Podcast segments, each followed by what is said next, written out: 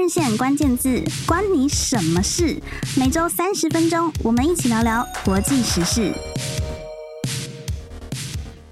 Hello，各位听众朋友，大家好，欢迎收听本周的换日线关键字。我是换日线内容编辑雅维。这个礼拜呢，要和大家聊聊的时事关键字，我相信很多人应该都已经有关注到了，就是跟最近一连串爆发出来的性骚扰事件有关。那自己。在我们是在天下杂志工作嘛，其实以我们自己公司为例，公司是有很清楚明定的性骚扰防治相关规范，还有包含如果发生了相关的事件，我们可以怎么样透过内部的管道来申诉，然后也有很明确的定出一些惩戒的结果。不过呢，我相信各位听众朋友可能在公做或者是在上课、学校的场合，我相信也都有这样很明确定出的相关规范。可是，如果实际上真的遇到，大家也许也会有点担心，会不会像是最近有传出的这些案件，所谓被吃案的这样的状况，或者是呢，有时候其实发生的当事人的两方是在不太对等的阶级或者是关系当中，那你有可能就会影响你遇到相关事情的时候去做反应的行动。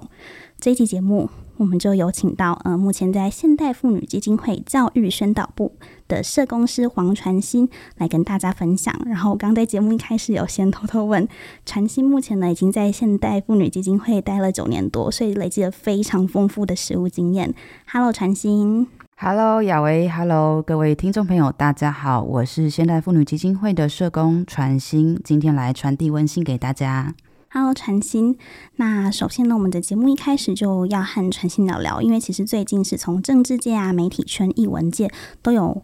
一连串的爆出很多性骚扰的事件，然后甚至有被大家说这样子的一连串的风波，就是所谓的台版 Me Too。那这一串的时事啊案件，就是传馨应该也都一定有关注到。那现在妇女基金会也一定有收到很多的，例如电访或是大家的询问，想要请教该怎么做。那传馨可以跟我们分享一下你们最近的一些观察吗？是，了解。那的确哦，就像最近大家在新闻看到的，无论是各行各业，呃，政治圈也好，媒体啊、呃，艺文、学校各种场合，各行各业的这个领域，都有很多的当事人他出来现身。说法说，诶，他可能曾经在一个什么样的场合，跟一个什么样的对象，好遇到了这个性骚扰的状况。那这样子的现身说法，也连带着鼓励到很多的当事人，不同的当事人，他们也觉得说，哎哇，看到有人出来现身说法。讲出来，那他也想要去把这些事情经这些经历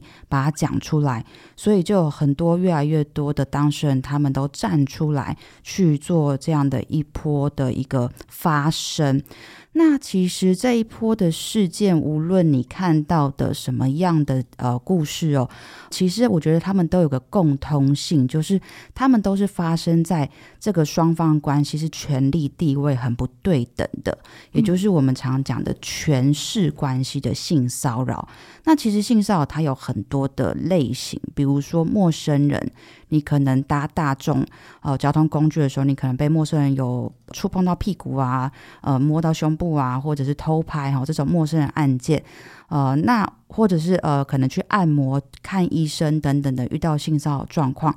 呃，我们今天的节目内容呢，我想说，我们就跟观众朋友比较是在讨论像这样子权力关系不对等，那大家也很关心的就是，到底我在这样子这么不对等情境当中，我该怎么办？好，我们可能今天是着重在这样的类型来做讨论。嗯，的确，因为像这一波的案件爆出来，我相信很多的嗯，不管是观众或者是认识当事人周遭的人，其实都会有一点那么的讶异，就是因为当事人的其中一方可能是在业。也是颇有名声或是声望的，也许是大师啊，或是平常被大家尊为就是这方面专业很丰富的前辈。也因为这样，所以其实有相关的权势的性骚扰案件传出的时候，其实大家会觉得更恐惧，或是觉得更惊讶。没错，那。我相信传心平常就是因为在现代妇女基金会第一线工作，其实一定有累积很多的呃实务经验，再加上现代妇女基金会一定有做过很多的相关的调查或者是。研究，那一定有非常多的数据是。可以分享。我觉得这个可能对于我们听众朋友来说会非常的实用，因为我们很常就是。很片面的看了一篇篇的报道，可是。也许并不知道说。在我们所能肉眼看见的范围之外，其实还有很多正在发生，或是。远远是。超过我们想象的数字。那这些东西也是很值得被我们关注到的。不知道现代妇女基金会呢，累积了很多的调查数据等等，有没有传心是认为很可以跟我们的听众朋友分享？那它很能反映出台湾目前呢性骚扰的一些状况还有现象。嗯，其实我觉得。在这些调查或者是这些数据里面，它的确有个非常可以很清楚的反映出目前性骚扰状态绝对是黑数非常多的。嗯、呃，我在接触性骚扰工作，然后听到很多性骚扰经验。我们过去认为的性骚扰是什么？你可能想象得到的是，呃，你有没有听过“咸猪手”这三个字？有。对，那大家想到就是这种肢体触碰，可是其实性骚扰它包含更多言语。眼神，或者是传递一些图文、影音等等的这些样态，嗯、那所以性骚扰它是非常广泛到，甚至我觉得或许每个人或多或少有经验过性骚扰，因为性骚扰它不只是针对性的部分，它也有针对性别，可能做一些呃羞辱式的言语啊，哈，这这些也算哦。嗯、那在我们的调查或者是政府的调查，我先跟大家坦白说。呃，你可以找到的公开数据是非常少的，嗯，甚至呃，我们自己的调查，我们曾经做过网络的调查问卷，那收集到了一千份左右的女性她填答这个职场性骚扰经验的问卷。大概是有四十三趴的天达的女性，她曾经有遇过性骚扰。好，那我们再来看政府或者是我们公开的这些数据有哪一些？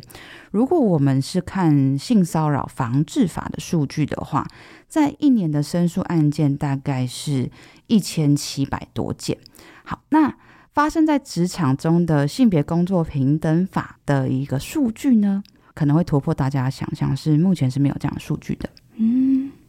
目前我们看到劳动单位或者是政府单位，他所公布出来的，呃，有关职场发生的性别工作平等法的性骚扰，他所看到的数据只会看到说这个公司他有没有去违反性别工作平等法，可是他没有办法去看到说我在执行工作的时候，我遇到性骚扰，我有跟公司申诉，这样的申诉案件有多少？是没有的。嗯，对，所以。才会跟大家分享，就是我觉得这样的一个数据，完全其实可以反映出，我相信性骚扰黑数据非常多。那我们刚刚讲的，如果是以性骚扰防治法的一个数字，一年一千多件，我觉得应该也是蛮少的一个情况。等于说，这个一年的一千，刚刚是说大概一千七，对，这个是指就是呃性骚扰防治法。对，因为其实性骚扰非常复杂，嗯、为什么大家觉得很难懂，或是我遇到真的不知道该怎么处理？是因为它光是应应的法律，我什么样的情境，我现在是什么身份，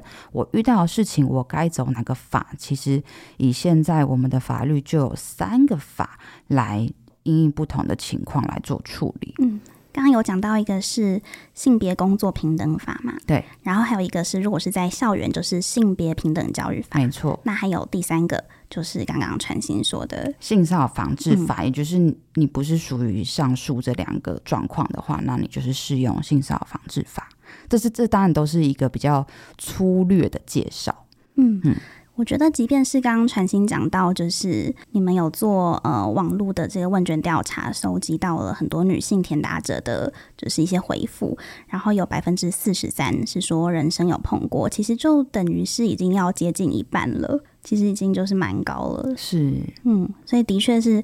在生活周遭，不一定是一定在工作场合，其实真的这样子的状况是很可能随时都在发生，而且非常值得被注意到。嗯，那我们刚刚听到了这些数字，然后其实也蛮压抑，说哦，原来其实我们可以在公开的，不管是网络啊，或是平台上找到的数据，其实都是很少的状况下。那我相信这样子，以现代妇女基金会就是长期要倡议妇幼人权啊，或是推动性别相关的等等等的议题，我觉得可能要去跟民众的沟通上，是不是就会更困难？因为等于说，其实民众一般来说，除非你真的是自己有本事有遇到，不然大家可能看台面上都会觉得，哎，好像也没有什么事情正在发生啊，也没有看到很多的数据啊等等。那要不是因为最近有很多的这样的时事的案件爆发，不然可能其实大家平常也不见得是非常关注。想要问问看，传心就是现代妇女基金会，简单跟听众分享一下你们做了哪些服务，然后主要倡议的议题，或是怎么样去达到这些倡议。我们服务的对象主要是在性别暴力的一个状况的当事人。那什么叫做性别暴力，或是包含哪些呢？就包含家庭暴力，家庭暴力也包含了家属之间的哦，或者是亲密关系，比如说他们是情侣，他们是配偶关系。无论是现在是呃情侣关系，或者是曾经是分手的、离婚的，都是这些都是属于亲密关系的。那另外一块的家暴，就目睹而，就是小朋友在家里面，他可能看到大人有一些家暴状况，这些也都是我们的服务范围。那除了家庭暴力，另外一块我们就做是性暴力的，呃，包含性骚扰跟性侵害。所以这些当事人他可能遇到了这些事情，他们会来跟我们求助，那或者是他经过政府的一个通报的一个状况，然后来进入到我们的服务的。关系。那在无论是这些当事人，他们主动来咨询、来求助，或者是说他们在政府里面去做这个转介通报。那另外一块就是我们关注到，其实这些当事人他们已经实际发生了，所以我们就除了做个案服务之外，我们还会看到是我们怎么样去跟大众对话，我们怎么样去进到学校、进到企业机关团体里面去跟大家说，诶。到底什么是性骚扰？什么是性侵害？什么是家庭暴力？如果大家遇到怎么办？大家怎么样在平常的日常生活当中就可以去避免掉这些事情？这个也是我们平常在做的。传信刚刚有讲到一个叫做个案服务，那个案服务大概是怎么样子的一个操作？了解个案服务，大家可以想象哦，你无论是遇到性暴力或者是家暴事件，你通常可能经历了很大的伤害，嗯、哦，或者是你心里面有很多的情绪。那我们社工在提供个案服务，主要就是陪他陪伴他经历这段情绪的风暴，然后陪他去厘清说他现在想要做的是什么，他想要好好的维系。关系，还是他想要分开，又或者是他现在就是遇到了一个性暴力的状况，他有一些法律的需求，可是他不知道该怎么进行，又或者是他想要去报警，他很害怕，不知道该怎么讲。那社工就可以陪伴去做这些事情，无论是陪同报警啊，或是陪他去寻求一些法律的资源、法律的咨询，那陪伴他去讨论各种的应应方式，陪伴他去讨论说他想要的是什么，他现在的策略，他有哪些选择可以做，那帮他连接一些他所需要的资源。哦，简单来说就是陪伴他经历整段历程。然后度过这个暴力的状况所带来的一些危机。嗯，所以其实，比如说像刚刚传心讲到很多的个案或是当事人，我相信在这当中，可能性别比例的分配，不见得是大家原本想的说。嗯可能会遇到性骚扰啊，或者是性暴力的受害者，一定是女生居多。其实不见得，对不对？没错，所以其实我们不只是关注妇幼人权，我们也关更关注的是各式各样各种的性别平等的议题。所以，我们服务的对象，嗯，如同刚雅维讲的，就是无论是什么样的一个性别状况，或是性倾向，也都是有在我们的服务范围。那比例上来说，就是大概在实物上可能遇到的，嗯、比如说呃，来跟你们接触的当事人，在性别的比例上，可能有一个大概的轮廓吗？大概有。为什么这类的事件叫做性别暴力？就是因为他们的受害者的一个性别比例还是蛮悬殊的。嗯，那如果以一些公开数据，你可以看到，无论是遇到家暴、性暴力的事件的呃受害者的性别是女性多过于男性很多，大概是。七比三，或者是八比二这样的一个状况。那现在有越来越多，因为我们的社会文化，过去在男性遇到这一类的事情是，他很难说出口，当他说出口，他可能是被嘲笑，他可能是被质疑，怎么可能会有这种事情发生？你是男的诶，那可是现在随着我们的文化，或者随着我们的讨论，是可以越来越可以去讨论的。那这些男性的朋友，他们就会愿意去，越来越多的男性朋友，他是愿意去说出口的。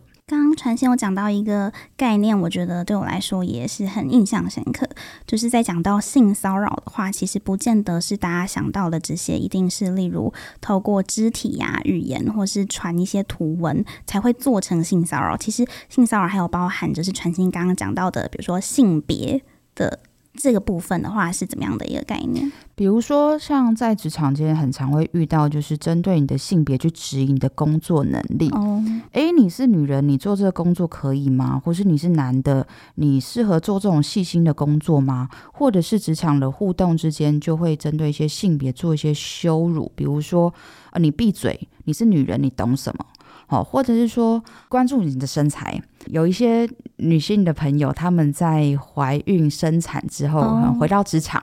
然后被关注说：“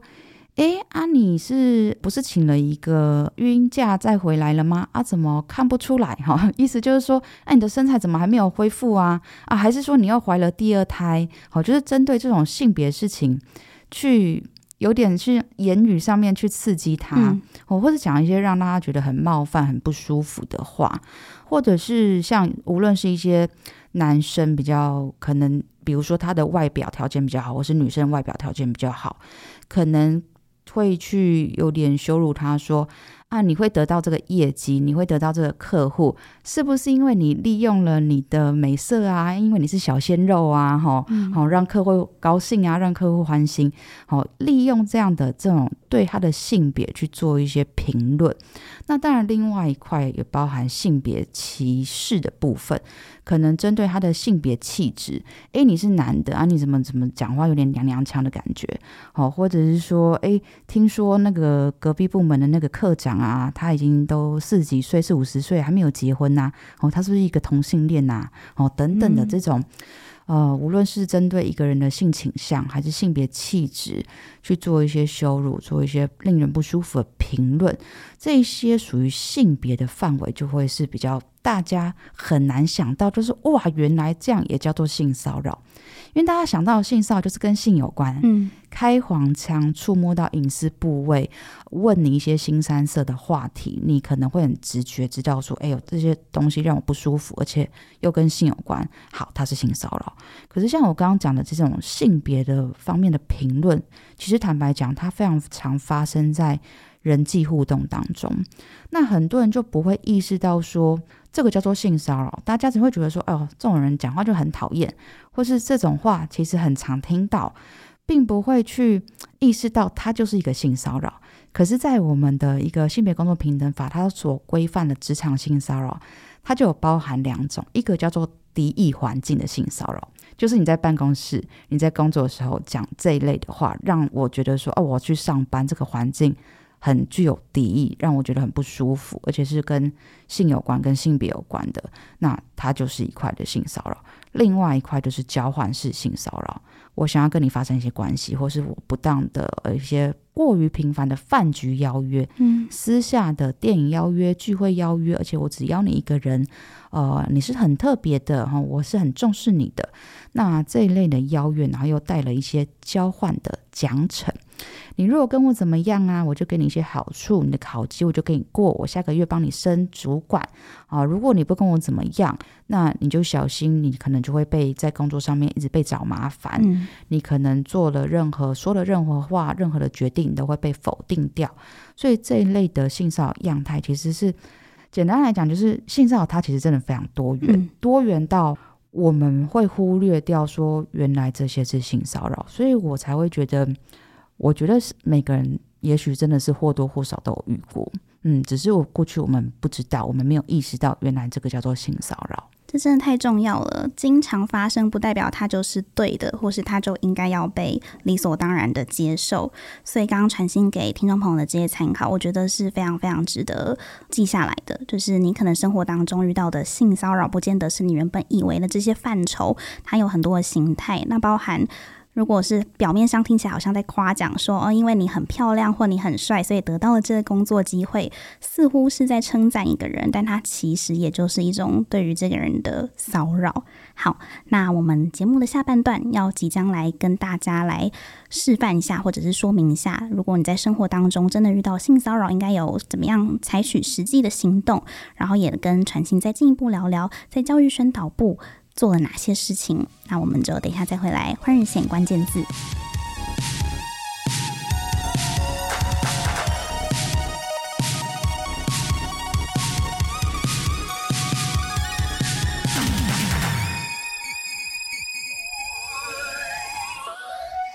各位听众朋友，大家好，欢迎回到换日线关键字的 Podcast 节目。上半场呢，我们有聊到了很多关于性骚扰的一些样态，或者是数据，甚至可以说其实是很少数据，因为真的有很多的其实数字是没有办法公开，或是根本就没有这样的数字。那下半场我们就要很实务的来谈，如果真的在生活当中，不管是在呃工作的场合啊，或是在学校，或是其他你生活的任何一个状况，遇到性骚扰的话，我们可以有怎么样的做法？然后这期节目呢，我们的来宾是呃现代妇女基金会的教育宣导部社工师黄传新。那我们就请传新来跟我们分享一下，如果遇到性骚扰的状况可以怎么办？好，那跟各位听众朋友分享哦，其实现在你无论是什么样的身份、什么样的情境，遇到性骚扰，都是有相关对应的法令可以处理的。那遇到性骚扰怎么办？我其实想要从三个角色来谈。第一个角色是你是被害人，怎么办？我觉得收集证据很重要。你把相关的一个对话记录，或者是你事后把详细的人事时地物的一些过程，你都把它记录下来。那如果你愿意的话，可以透过管道去做申诉。那如果你是在执行职务呢，你就是在跟公司的处理的单位去做申诉。如果你是在下班期间遇到的，如果你知道对方在哪里上班，在哪里工作，申诉的对象是他工作地方。那如果你根本不知道他是谁呀，他是陌生人，哈，有一个很简单的方式，就是你去报警。对，我就会，我会跟大家讲说，其实你真的不用搞懂也没关系。你就是，如果你是在执行职务工作的时候遇到，你跟你的雇主单位来做申诉。如果你是下班时候遇到，无论对方是谁，是不是你认识的，你去找警察，警察会协助你做后续的程序，刚让你知道说后续的程序应该是怎么样子。好，那除了收集证据跟走申诉管道之外，还有一个我觉得非常非常重要的，对于被害人这个角色来讲，很重要的一件事情是要好好照顾自己的身心状态。无论是你现在觉得不想讲，还是说你你很有很多的担心都没有关系，一切都要等你准备好。你的情绪呃是低落的，还是你是很生气的？有没有甚至影响到你的工作表现，影响到你的人际关系，影响到你的生理健康？这些都要去关照到。那还有一个很重要的，就是找到你的盟友，也就是找到可以支持你，然后可以倾听你的人。因为我们都知道，有的时候我们讲出来，你会遇到一些甚至让你有点二度伤害的回应，嗯，或者是言论。那这些的确是很令人受伤，但是也不要气馁的是要找到可以支持你跟倾听你的人。当你知道你身边有人是可以陪在你身边一起去处理这件事情的时候，你自己获得的力量或是能量会越来越足以让你去经历这件事情。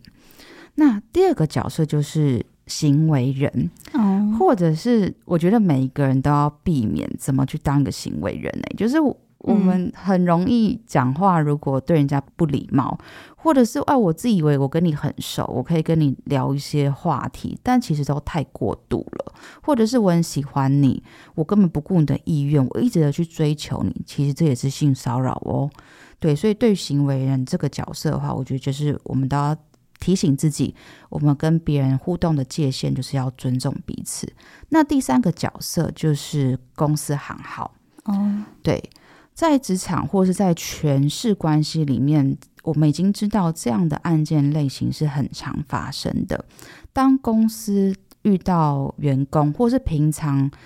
平常就算没有事件，可是公司也要去表达一个态度，就是我们公司，我们这里，我们是呃希望人人都可以是平等尊重的，我们不欢迎、不希望有性骚扰事件发生。如果有的话，我们会好好处理。嗯，因为如果公司采取了一个不处理或者是漠视，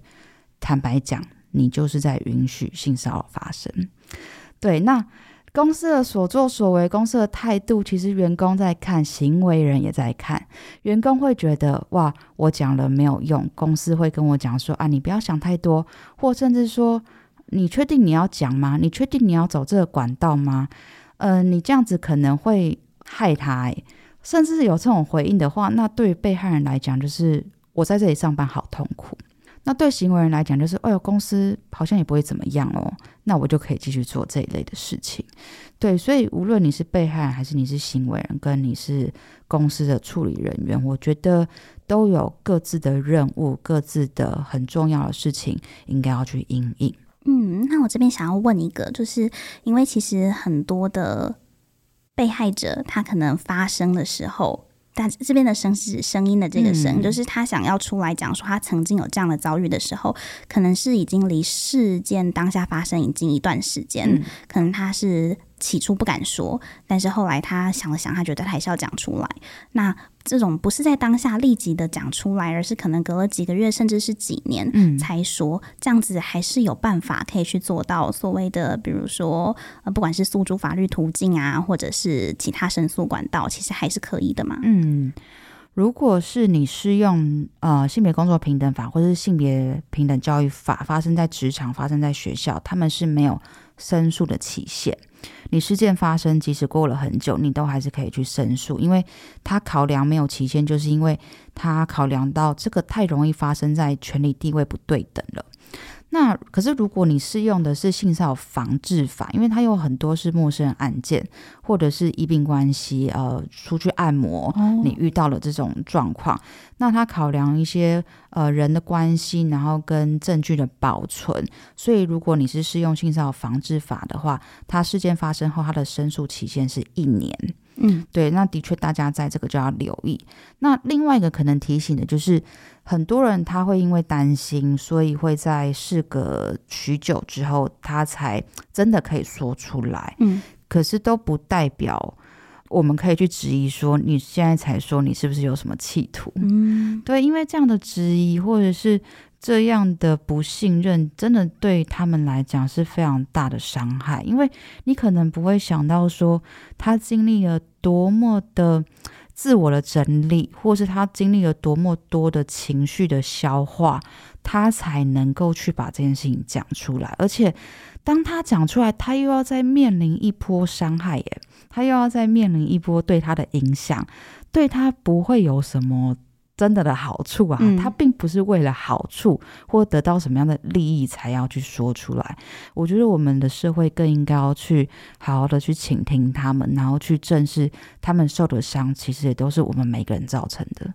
对，如果我们的社会就是忽略了这些人，然后或是我们也很默许这些事情的存在的话，那其实我们很有可能每个人都是一个推手。所以不要再说，哎，为什么不早点说，或是你为什么不要当下立刻的讲出来？因为其实这样都会对当事人造成二次伤害，而且其实这个背后有太多是我们可能很难以理解或是看不见的。刚刚讲的情绪的消化。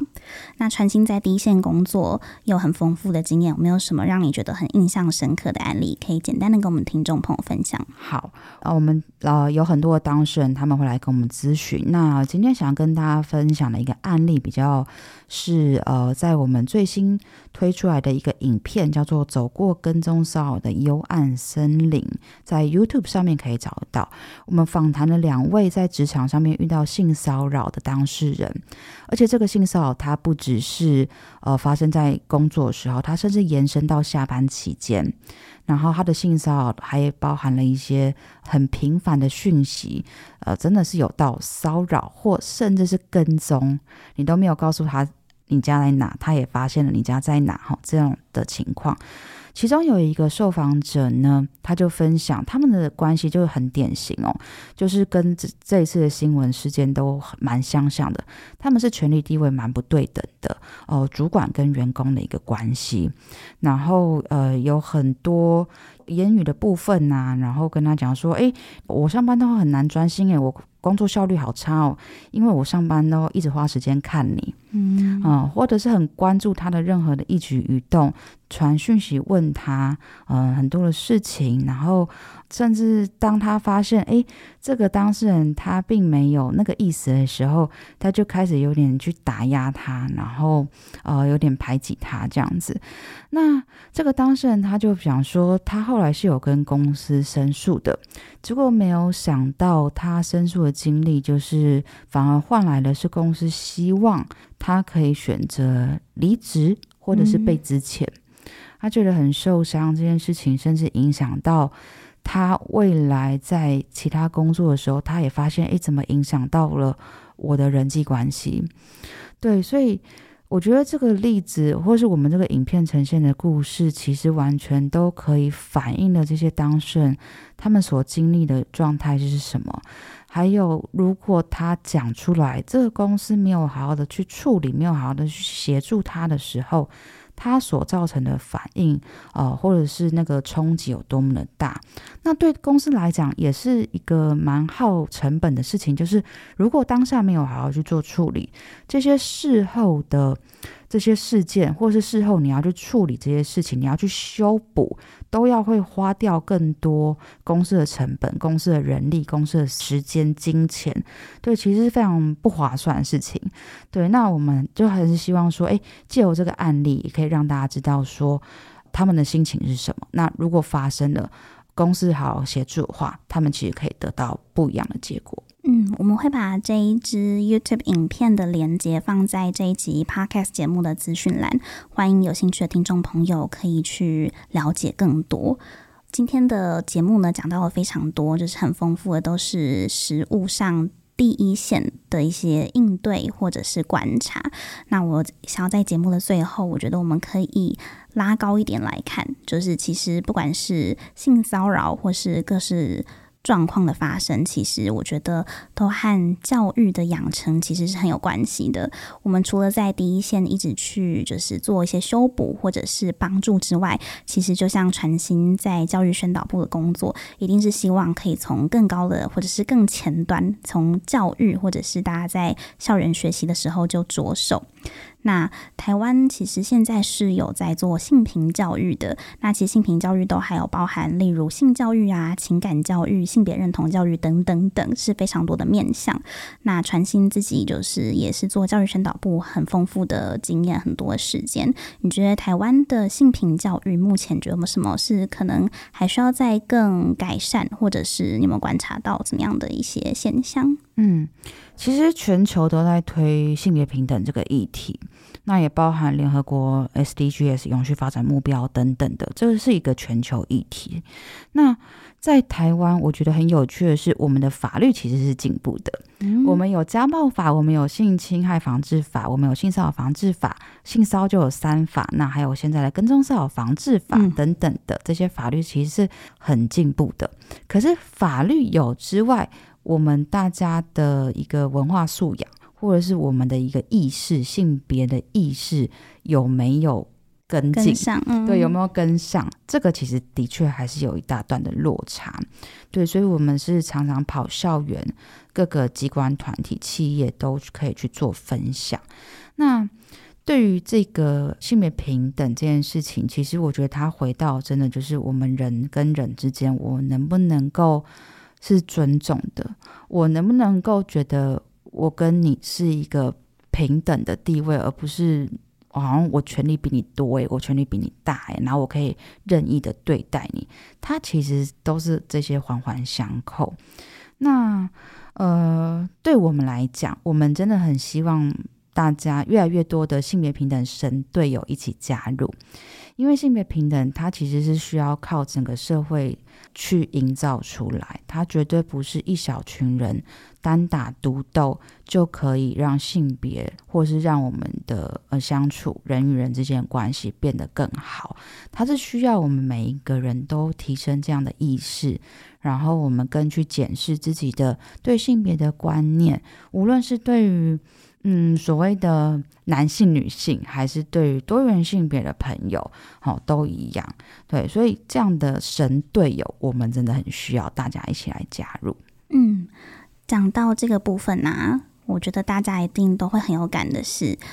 其中包含情感教育，其实这个也是我觉得，呃，近几年不管是在政策上，或者是在媒体的评论上，或者是民民间的舆论上，我觉得大家都很关注的一块。因为其实很多的社会事件发生，比如说前阵子有青少年他可能去买宵夜的时候，那搭讪女孩子。被拒绝，他就使用了非常严重的暴力，以至于对方其实受伤非常非常的严重。那我觉得像这一类，可能都是我自己回想，也是从小长大，好像在学校里面很少接受到的性别教育。里面包含情感教育这一块，可能大部分是有我们有有学，例如我们的生理构造啊，或者是要尊重别人。可是怎么样去谈恋爱这件事情，其实也是很重要的。它不是我们大家想的是说，哦，它好像是一个在学校以外才应该要去被关注的事情。是，而且情感教育它其实更广的在讲说我怎么想。我有什么想法？我有什么感觉？我怎么样好好的、适当的把这些感觉表达出来，而不是用不适切的方式。所以，的确有情感教育，真的是，呃，无论什么年纪，我们从小到大，每个人都很需要长期修炼的一门功课。嗯，那现代妇女基金会呢，有很多的资讯，大家都可以上他们的官方网站去看。那他们其实也有经营一个子网站，叫做“恋爱干麻将”。麻将就是大家平常听到麻将面的那个麻将，就是很专注在许多是跟情感教育有关，告诉呃同学我们可以怎么跟其他人去对话或是相处。然后像刚刚传心讲的，就是你怎么想，别人怎么想。那因为平常其实，在做倡议的时候，很多时候是实体的，可能一场一场的讲座，比较是点状的，呃，陆战的这样子的去发布。可是其实建立网站可以用个比较是空战的方式，一下子就可以让大家透过网络啊，透过社群，可以更快速的接触到这样资讯。那也欢迎有兴趣的，不管你是。本身是学生还在就学，或是你是家长，或者是你是在教育现场工作的老师们，或是你也是一般的听众，但是很关心我们的性教育或是情感教育，都可以去恋爱干麻酱的这个网站看看。那传馨最后他们什么要跟我们听众朋友说的呢？希望我们每个人在遇到这件事情的时候，要跟自己讲说，这不是你的错。对，会发生这样的事情，不是你的错，不是因为你说了什么让人家误会，不是因为你穿的怎么样让人家觉得你是不是很随便，而是我们更要回到是那个对方的责任。为什么你可以这样子对待别人？如果这件事情发生在你的家人身上，你可能会觉得很生气的话，那如果你知道你的家人发生这样的事情，你会很生气，那是不是同等的？我们也不要把这些事情。加注在别人身上，嗯，对，所以有什么话想对听众朋友讲？我觉得蛮沉重的啦。一个真的就是好好的要照顾自己，然后这件事情真的不是你的错。然后我们每个人更更要好好的去思考，我们跟别人的关系应该要是什么样子的。好，谢谢传心。的确，我们今天讲的议题，它也许是相对沉重的，但是这个绝对不会。减少掉一分一毫，它值得被大家关注或是重视的程度。那换日线本身呢，我们不管是在官方网站的文章啊，就有很多和性教育或是性骚扰，甚至是刚提到的跟骚法相关的文章。那换日线的品牌特色就是，我们除了介绍台湾的状况，也会借鉴其他不同国家的一些现象。所以，如果你对于这方面还想了解更多，都很欢迎随时的到换日线的官网或是我们的社群平台上，也会推出。出各式各样的策展。那今天我们就非常感谢，传心来到换日线关键字，跟听众朋友聊聊这个时事关键字。那我们的节目就下周六早上十点再跟大家相见喽，谢谢拜拜。